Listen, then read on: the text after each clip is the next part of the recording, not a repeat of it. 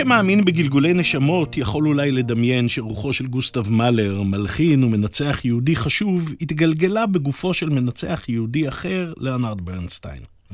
נדמה לי שישנה אפשרות, מפתיעה ככל שתהיה, שאלמלא לאונרד ברנסטיין לא היה מאלר מלחין מפורסם ומנוגן כל כך, ואורח קבוע על במות הקונצרטים של ימינו. ברנסטיין היה פרשן מעמיק של יצירות מאלר, ואני חושב שהוא מצא גם דרכים אל הנימים הנסתרות ביצירתו ובדמותו של המלחין. היה זה ברנסטיין שהכתיר את היצירה, פחות או יותר, במידה רבה של חירות תרגומית ופרשנות משלנו, כאנדרטה למוות. כיצירה שמביעה בצלילים תחושה של סיום, תחושה של פרידה, תחושה של התכוונות לקראת הסוף. ברנסטיין נתן בסימפוניה הזו, הסימפוניה התשיעית, סימנים.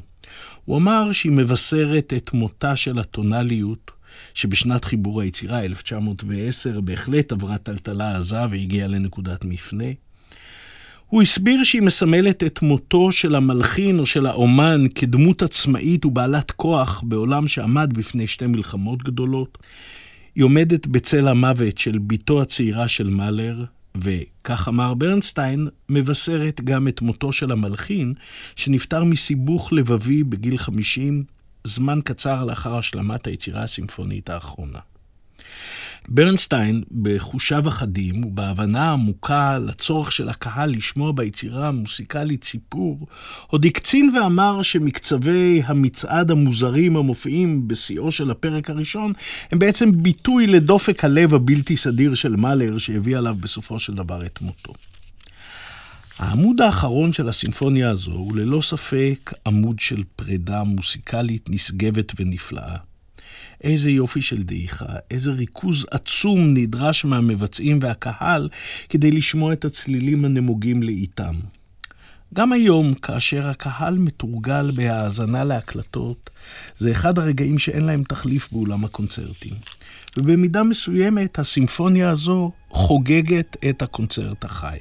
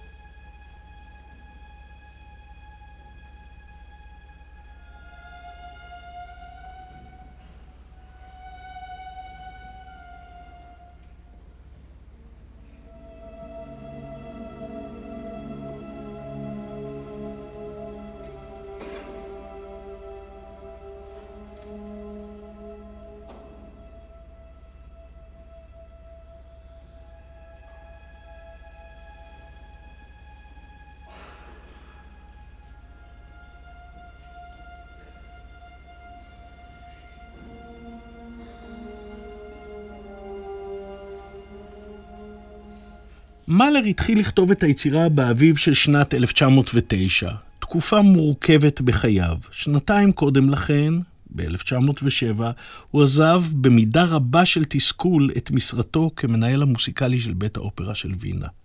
עשר שנים עבד מאלר בבית האופרה הזה, ניצח וניהל, ובסופו של דבר היו אלו המאבקים האינסופיים בינו לבין הנהלת המוסד, כמו גם התגברות הקולות האנטישמיים בעיתונות הווינאית שהביאו לפרישתו. אבל מאלר החל במרץ רב חיים חדשים.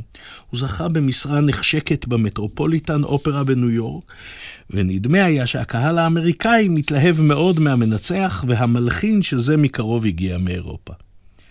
הרגל אחד של מאלר, שלא השתנה גם לאחר שעזב את וינה, היה להקדיש את חודשי הקיץ להלחנה, וכך, שנה לאחר שהחל לכתוב את הסימפוניה התשיעית, ליתר דיוק, ב-1 לאפריל 1910, הוא בישר למנצח ברונו ולטר, שעתיד היה להוביל את ביצוע הבכורה של הסימפוניה, שהיצירה הושלמה.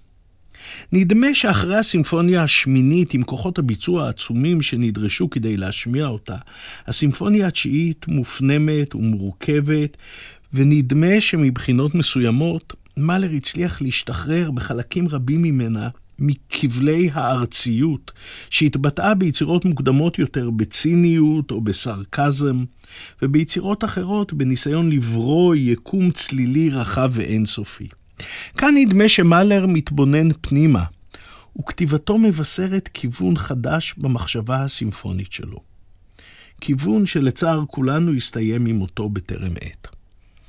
דווקא התזמורת הפילהרמונית הישראלית, התזמורת של לני, התזמורת שהתערבבו בה פליטי מלחמות העולם מאירופה עם מי שנאבקו במוות ויכלו לו על אדמת הארץ הזו, הייתה גוף מבצע מושלם כמעט לסימפוניה הזו של מאלר. ב-27 לאוגוסט 1985 יצאה תזמורת לסיבוב הופעות בניצוחו של ברנסטיין.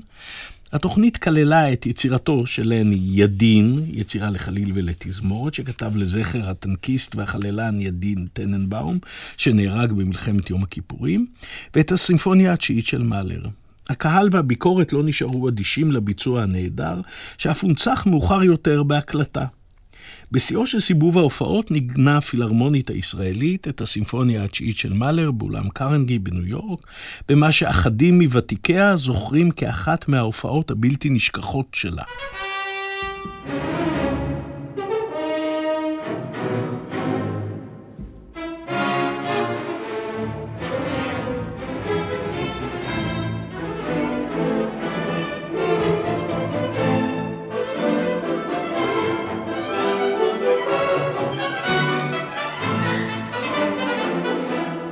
מבין ותיקי הצעירים של הפילהרמונית, אנחנו שמחים לארח את נגנית הקרן דלית סגל, המשנה לנגן הראשון בקבוצת הקרנות של התזמורת.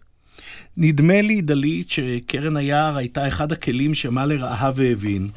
מה מאפיין את כתיבתו של מאלר לכלי הזה?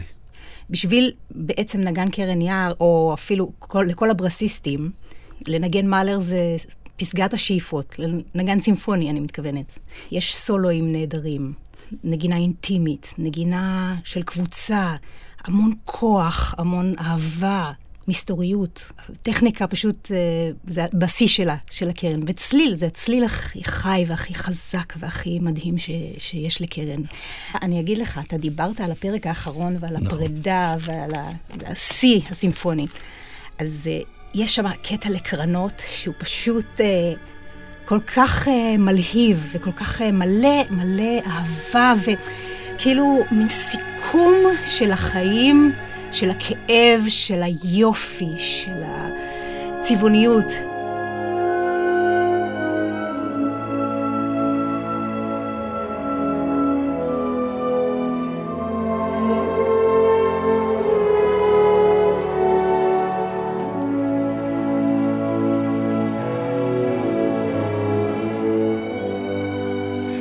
דלית, אנחנו נמתין כולנו לשמוע אותך ואת חברייך מבצעים את הסימפוניה התשיעית של מאלר בניצוחו של כריסטוף אשנבך, החל מה-1 באפריל בתל אביב, ירושלים וחיפה.